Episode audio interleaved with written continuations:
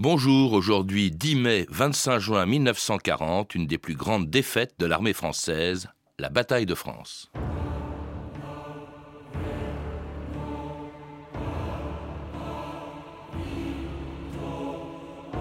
La France a perdu une bataille, mais elle n'a pas perdu la guerre. Charles de Gaulle, 14 juillet 1940.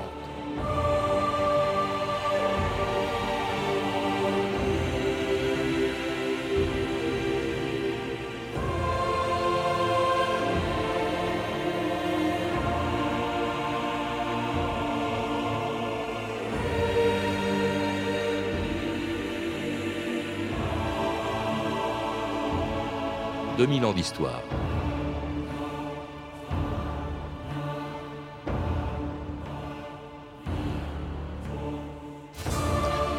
Le 10 mai 1940, après avoir envahi la Pologne, le Danemark et la Norvège, Hitler avait concentré l'essentiel de ses forces sur le front de l'Ouest, derrière la ligne Siegfried et les frontières des Pays-Bas, de la Belgique et du Luxembourg. En face des 135 divisions allemandes, la France avait rassemblé la plus grande armée de son histoire. 5 millions d'hommes, 2400 chars et plus de 2000 avions qui, sous les ordres du général Gamelin, attendaient depuis neuf mois l'offensive allemande. C'était la drôle de guerre. Mais du côté français, on était tellement persuadé de la victoire et de l'invulnérabilité de la ligne Maginot que c'est presque avec soulagement que le 10 mai 1940, il y a 69 ans, on apprenait que les forces armées allemandes étaient entrées en Belgique et aux Pays-Bas personne n'imaginait qu'en 47 jours à peine, elles allaient infliger à la France le plus grand désastre militaire de son histoire. Une bataille gigantesque vient de commencer. L'Allemagne y a jeté avec sa coutumière brutalité la plus grande partie de ses forces.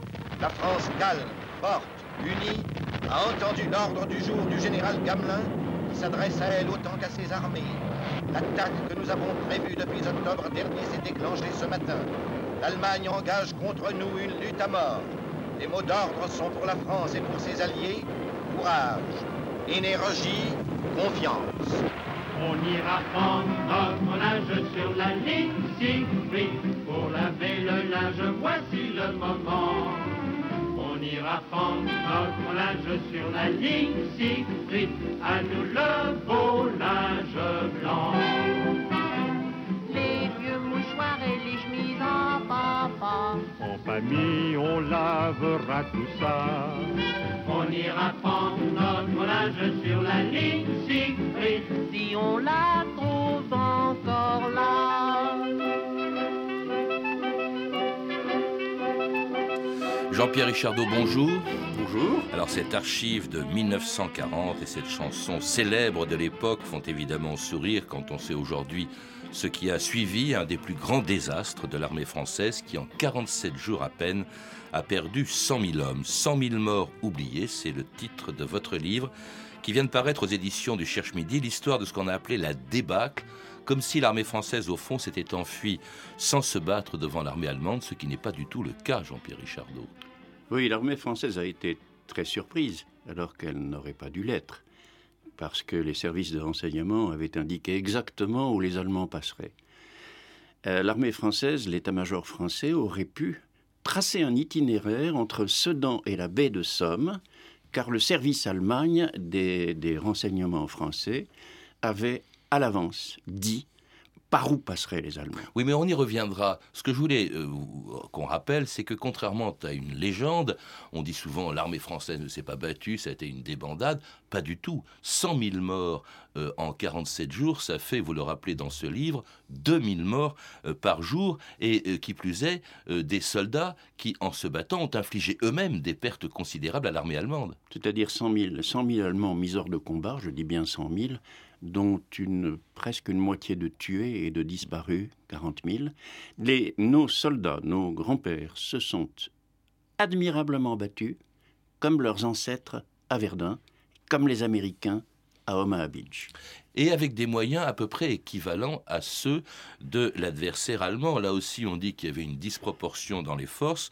Euh, vous le rappelez, les euh, forces françaises, anglaises, belges et néerlandaises euh, avaient pratiquement autant d'hommes à opposer aux Allemands. Il y avait autant de chars à peu près de part et d'autre, 2400 entre 2400 et 2600 de chaque côté. Il y avait moins d'avions. Hein. La différence s'est faite avec l'aviation. Mais ce qui a fait surtout la différence, vous le rappelez, Jean-Pierre Richardot, ce sont les stratégies et l'emploi de ces forces. Oui, les Français avaient d'excellents chars, des chars meilleurs que les Allemands, avec euh, du chrome dans l'acier, des chars plus épais, des chars plus performants. Simplement, ces chars n'étaient pas tout à fait terminés. Le canon était difficilement maniable. Et il y a un paradoxe euh, dans cette excellence euh, de la France en 1940 et la difficulté que les services français militaires et civils ont à travailler ensemble. On, dit aussi souvent que euh, d'un côté, il y avait du côté français une stratégie défensive incarnée par la ligne Maginot. Euh, or, il se trouve que les Allemands sont passés, sont passés au nord, euh, tandis que du côté allemand, il y avait beaucoup plus d'initiatives. Il y avait aussi, vous le dites, manifestement de l'incompétence de l'état-major français, en tout cas de ses chefs, notamment le général Gamelin notamment général Gamelin. L'état-major français est parfaitement qualifié jusqu'en 1934-1935. Et si l'Allemagne avait attaqué à cette époque, elle aurait perdu la partie. Il y a une révolution technologique militaire entre 1935 et 1938 qui n'est pas perçue, sauf par un militaire de génie, Charles de Gaulle, sauf par un homme politique de génie, Paul Reynaud, et euh, la société française, de même qu'elle n'a pas pu entendre ce que les, espions français lui ont dit, à savoir que l'itinéraire Sedan, Sedan, baie de Somme, la société française, dans les années 30, ne peut pas entendre le message de De Gaulle parce qu'elle est vieillie.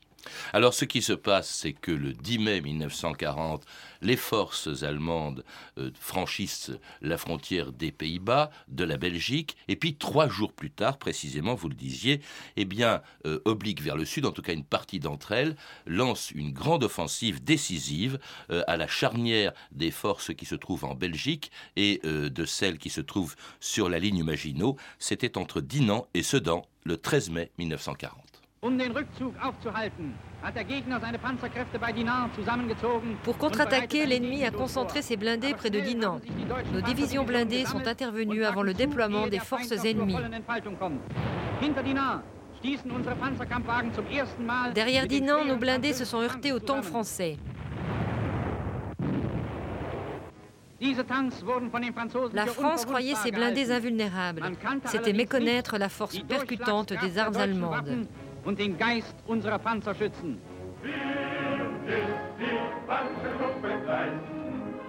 Panzergruppe Gleis. Et c'est le chant du Panzergruppe-Kleis, ce groupe de panzer, de chars, qui le 13 mai 1940 lançait une offensive décisive entre Dinan et Sedan. 44 succès, euh, vous le rappelez, euh, les forces françaises étaient coupé en deux. Et c'est ce qui s'est produit. Euh, et une attaque alors qui a surpris l'état-major français. Alors, euh, vous, le, dites, depuis le mois de mars déjà, une commission d'enquête dirigée par le, député Pierre Tétinger avait mis en garde contre une attaque sur ce point faible euh, qui était Sedan dans la défense française, Jean-Pierre Richardot. Et on ne l'a pas écouté.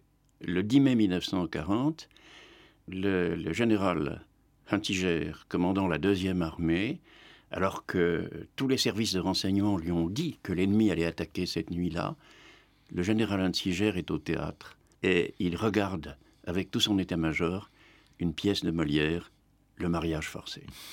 Oui.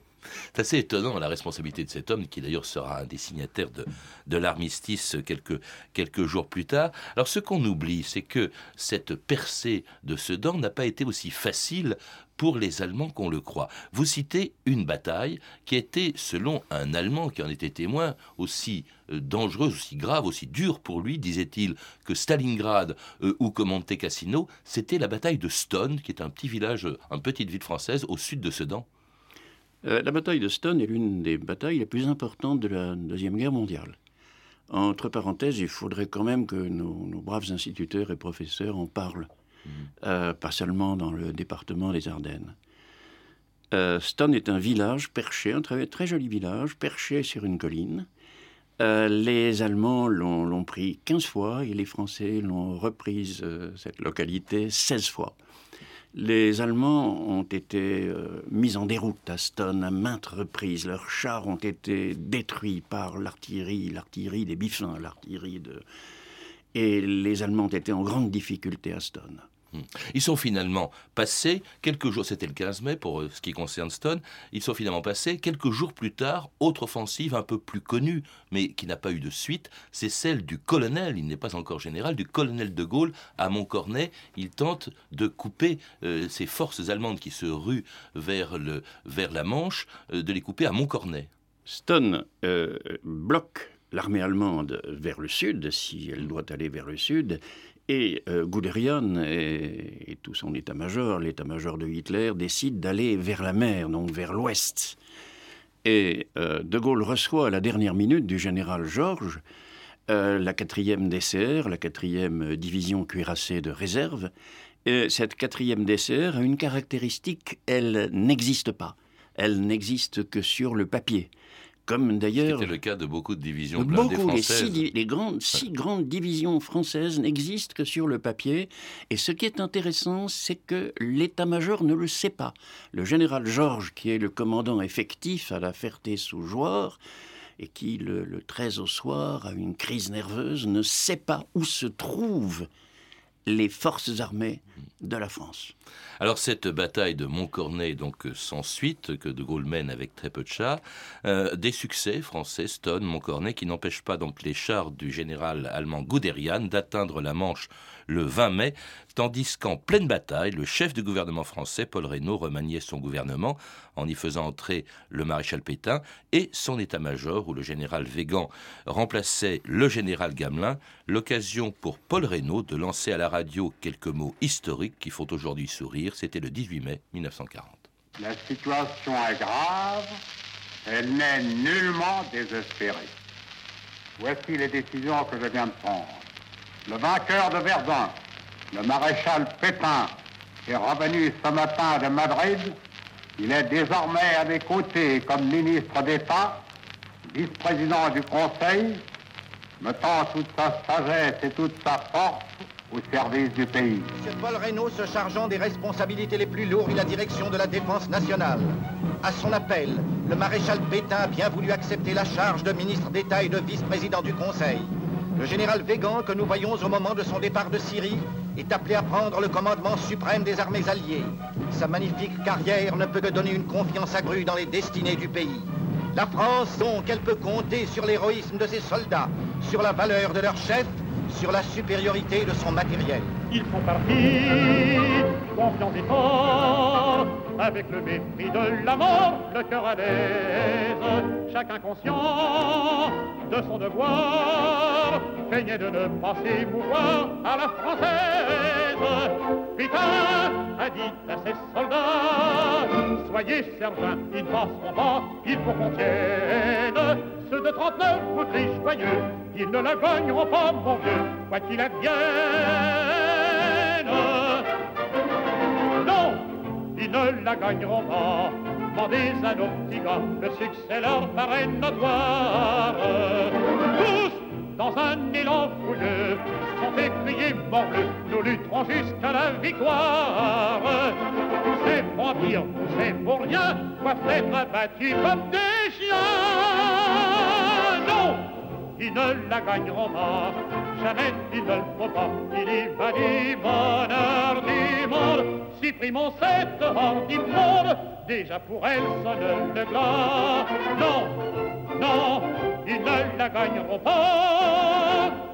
Ils ne la gagneront pas. C'était une chanson de Georges Thiel en décembre 1939, mais je suppose que on y croyait encore en, la victoire Jean-Pierre Richardot euh, en mai 1940, malgré la percée de, Verdun. On l'a entendu dans les, dans les propos de, Paul Reynaud. On, on, on s'attend toujours, on se dit après tout en 14, ça avait commencé à mal tourner, puis il y a eu la victoire de la Marne. On espère au fond une nouvelle victoire de la Marne en 1940. Alors, sans arrêt, les Français et les Allemands, notamment Adolf Hitler, vont vivre dans l'espoir ou dans la crainte du côté allemand de la Marne. On ne parlera que de la Marne. Mm. Et c'est capital dans la bataille. Et les, les Français, les Français le, le chant que nous venons d'entendre le prouve, ont une suffisance, une arrogance, un conservatisme intellectuel affreux. Et alors, toute la contradiction française est dans la parole de Reynaud. Paul Reynaud est l'homme distingué et visionnaire qui, a, chef de gouvernement. qui a découvert, le chef du gouvernement français, le dernier chef du gouvernement de, de, la France euh, indépendante le président Paul Reynaud a parfaitement compris ce que Charles de Gaulle, le jeune colonel, apportait. Il a eu l'intelligence de soutenir de Gaulle, il a été désavoué par le Parlement. Et là, ce que nous entendons de Paul Reynaud, je fais venir Pétain, etc., c'est le début de la dislocation de la République. En fait, Paul Reynaud joue double jeu. Il joue double jeu. Parce qu'effectivement, il fait appel, on l'a entendu, à la gloire de l'armée française en 14-18, le maréchal Pétain, qui, entre parenthèses, a 85 ans à l'époque, mais il espère ainsi redonner le moral euh, aux armées après la percée de Sedan. Et puis on fait appel à un général, le général Végan, alors qui, lui, euh, est ouvertement royaliste euh, et qui euh, n'aime pas du tout le régime qui est, sous, l'autorité de laquelle il se trouve. Euh, Végan et Pétain, vous parlez du parti défaitiste. On peut le dire dès le mois de mai 1940, Jean-Pierre Richardot? Je pense que dès 1939, les, les les, les, gens partisans d'un compromis avec Adolf Hitler et le Troisième Reich sont très très présents au Parlement et dans le gouvernement de la République. Mmh ils entourent Paul Reynaud. Et alors Paul Reynaud joue double jeu. Il fait venir le maréchal Pétain, qui, je le rappelle, est le français le plus connu, le plus apprécié et considéré comme le plus glorieux dans le pays. C'est le, c'est, il, il, a la position morale qu'aura Charles de Gaulle par la suite. Oui et il fait appel à Végan. Alors tout ça se fait au moment précis où, après la percée de Sedan, les Allemands se précipitent vers la Manche, les armées alliées, enfin l'armée française est coupée en deux, euh, au sud de la Somme, et d'autre part au nord de la Somme, où il se trouve avec les Anglais, les Belges, qui vont faire défection, puisque la Belgique va capituler. Et alors, tous toutes ces armées du nord se retrouvent dans le réduit de Dunkerque, d'où, à partir duquel, les Anglais décident d'abandonner, de quitter la France. Et c'est pendant plusieurs jours, justement, ce qui s'est passé à Dunkerque. Jean-Pierre Richardot, nos alliés britanniques nous abandonnent. Alors, nos alliés britanniques nous abandonnent. On peut le constater dès le 20, dès le 20 mai, mais dès le 17-18, euh, le grand patron du corps expéditionnaire britannique, la, la BIF, euh, le Lord Gort, Lord Gort, au fond, décroche. Et Lord Gort, le raisonnement de Lord Gort, euh, moins de huit jours après le début de la bataille, est le suivant. Les Français ne sont pas des gens sérieux. Ils nous ont fait croire qu'ils tiendraient le coup. Ils n'ont pas tenu compte euh, des informations de leurs services de renseignement. Nous ne pouvons pas compter sur les Français. Nous laissons tomber les Français.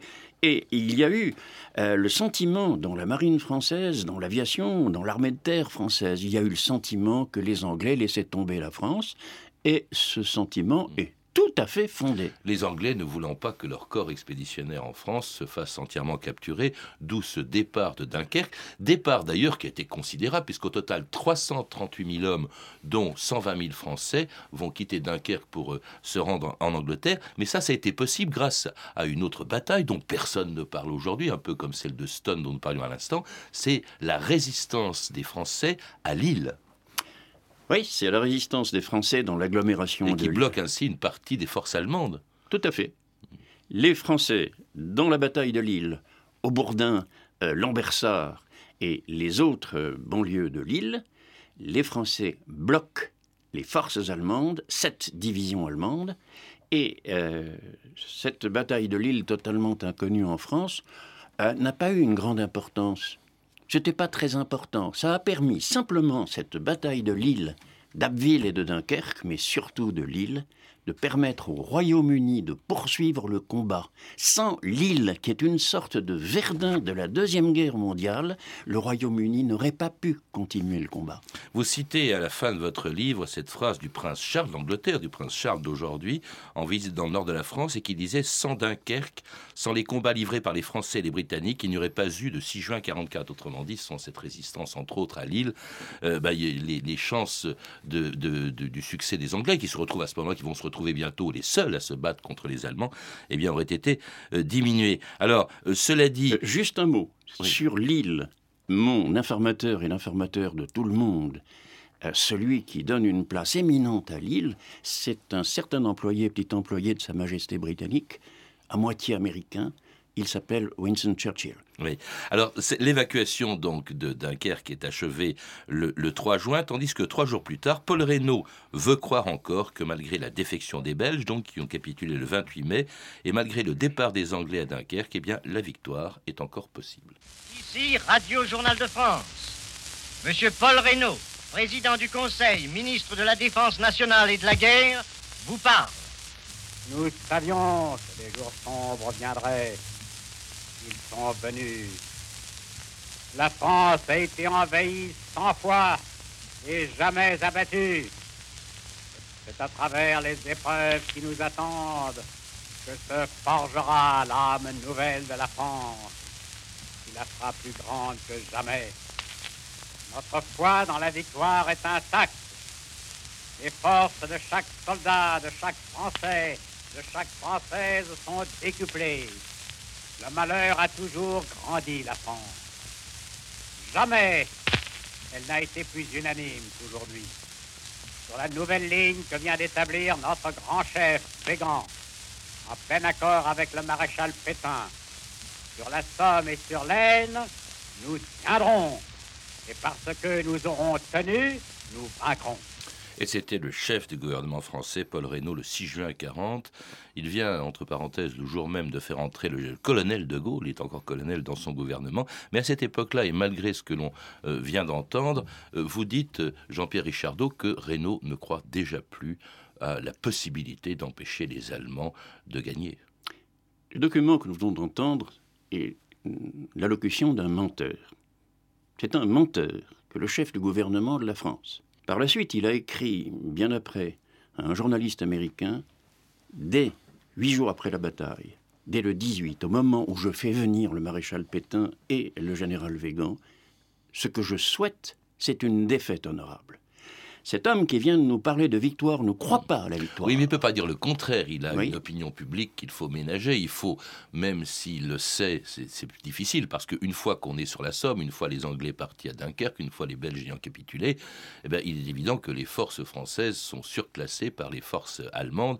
D'ailleurs, la, barrière, entre guillemets, de la Somme ne va pas tenir longtemps. Ce qu'il y a d'extraordinaire, quand même, Jean-Pierre Richardot, c'est que, au lieu de tenter de tenir sur la Somme euh, ce nouveau front euh, qu'il a avait créé.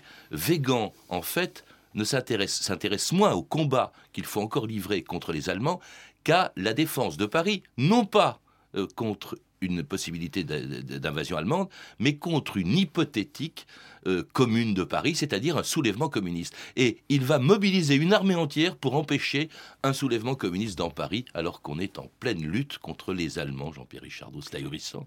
Depuis des années, et surtout depuis le Front populaire, l'état-major français et les milieux ultra-conservateurs français, ce qui est un peu la même chose, car l'état-major était très lié au czar, à la cagoule, sauf les francs-maçons. Mais les gens de la cagoule étaient majoritaires, semble-t-il, dans l'état-major, notamment autour de Pétain. Ils ont tellement peur du Front populaire qu'ils pensent que le Front populaire va euh, créer une république soviétique en France. Je rappelle au passage que le Front populaire est un mouvement centriste, modéré, qui veut simplement rattraper le retard social de la France par rapport à l'Angleterre et à l'Amérique. En tout cas, euh, cette, cette, révolution communiste, entre guillemets, n'a évidemment pas C'est une rigolade. Euh, la, véritable, le véritable danger, c'était les Allemands qui entrent à Paris déclarés ville ouverte le, le 14 juin, tandis que le gouvernement Paul Reynaud euh, quitte Paris pour se rendre à Bordeaux. on continue de se battre, d'ailleurs dans l'armée, les cadets de Saumur qui tiennent la Loire à Saumur face aux Allemands. Il y a sur les lignes Maginot des combats qui se mènent alors qu'elle est prise à revers par l'armée allemande, sur les Alpes également contre les Italiens qui sont entrés en guerre, tandis qu'à Bordeaux, eh bien, Reynaud, finalement découragé, démissionne, remplacé le 16 juin par le maréchal Pétain qui, dès le lendemain, demande à l'armée française de cesser le combat. Ici, radiodiffusion nationale de l'État français. Mesdames, Messieurs, Monsieur le maréchal Pétain, président du Conseil des ministres, vous parle. Français, à l'appel de Monsieur le Président de la République, j'assume à partir d'aujourd'hui, la direction du gouvernement de la France. Je fais à la France le don de ma personne pour atténuer son malheur. C'est le cœur serré que je vous dise aujourd'hui qu'il faut cesser le combat. Je me suis adressé cette nuit à l'adversaire pour lui demander s'il est prêt à rechercher avec moi, entre soldats, après la lutte et dans l'honneur, les moyens de mettre un terme aux hostilités. Que tous les Français se groupent autour du gouvernement que je préside pendant ces heures, pendant ces dures épreuves, et fassent taire leur angoisse pour n'obéir qu'à leur foi dans le destin de la patrie.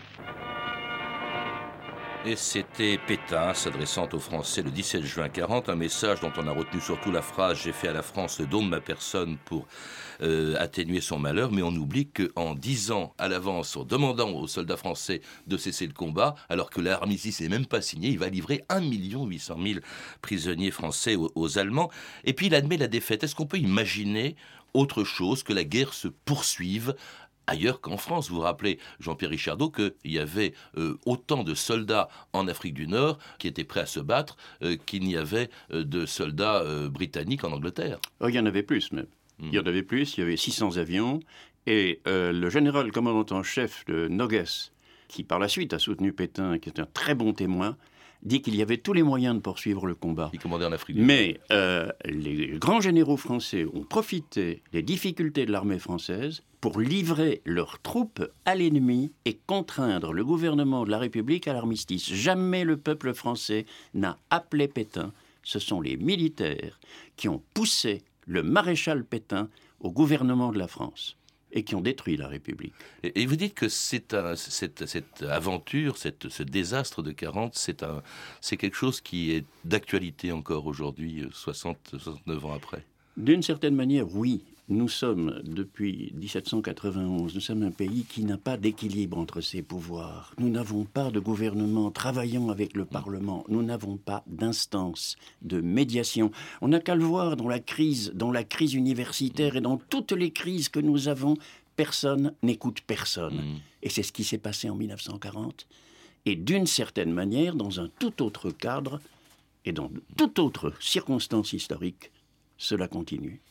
Merci Jean-Pierre Richardot. Pour en savoir plus, je recommande la lecture de votre livre 100 000 morts oubliés, la bataille de France, publié aux éditions du Cherche Midi. À lire également Comme des lions, le sacrifice héroïque de l'armée française de Dominique Lormier, édité chez Calban Lévy. Vous avez pu entendre une archive pâtée de 1940, issue du journal de votre année, et disponible en DVD aux éditions Montparnasse. Vous pouvez retrouver toutes ces références par téléphone au 32 30, 34 centimes la minute, ou sur le site franceinter.com. C'était 2000 ans d'histoire.